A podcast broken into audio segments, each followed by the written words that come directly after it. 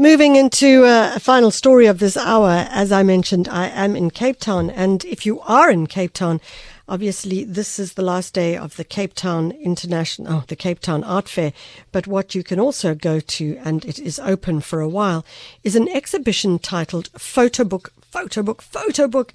And it is been, it has been created and curated by Sean O'Toole, who is one of those extraordinary writers and practitioners in the art world. Sean, thank you so much for joining us.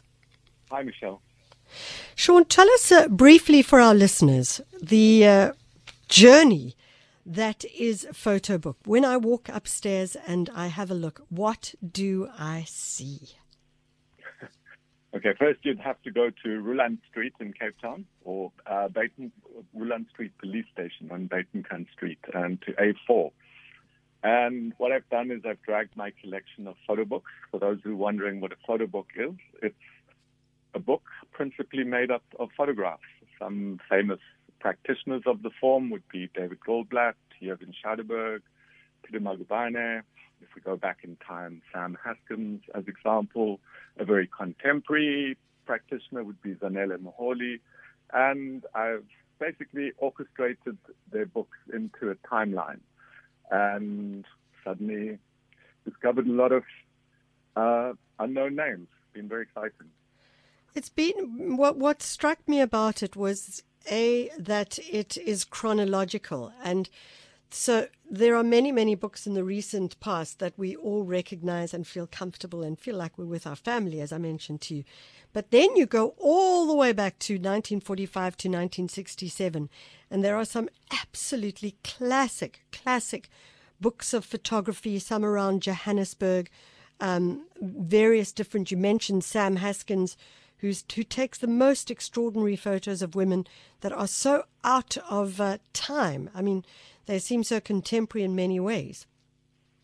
Yes, indeed. I mean, Sam was such an accomplished, I suppose one would say, glamour photographer or fashion photographer had a very refined eye, incredibly influential in his time. Um, a little known and probably little celebrated fact is that his uh, second book, Cowboy Kate, which is a kind of sexy, racy story of a young woman called Kate who's wild as whiskey. This is the quote in the book.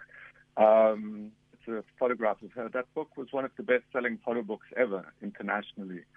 Um, when Sam died in 2009, he didn't even get an obituary in South Africa. David Goldblatt phoned and insisted I write one for the Sunday Times. And that was six months after his death. And, you know, I mention that because um, cultural practice is easily forgotten, and photo book making slots into that history of cultural practice.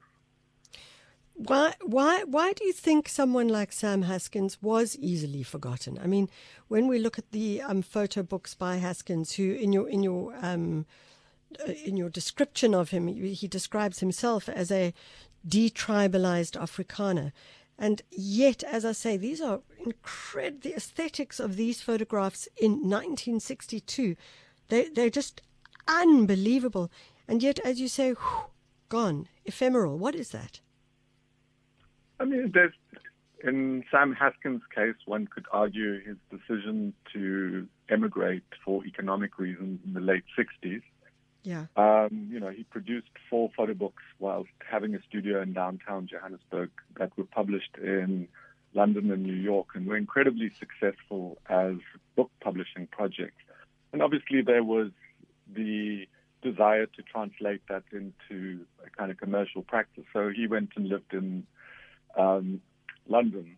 And, you know, when one leaves one's homeland, one does over time get forgotten. I think it's mm. dogs or styles. Um, you know, take contrast that with David Goldblatt, who, um, in some senses, was a student of Sam Haskins. It's not acknowledged, um, but you know, David shot fashion photography in the 60s, worked uh, under um, a photographer, I mean, an editor at South African Tatler made fashion photographs, but he outgrew that. But I think his decision to stay in South Africa and make photo books about South Africa kept him alive in the South African mind, in contrast to Sam.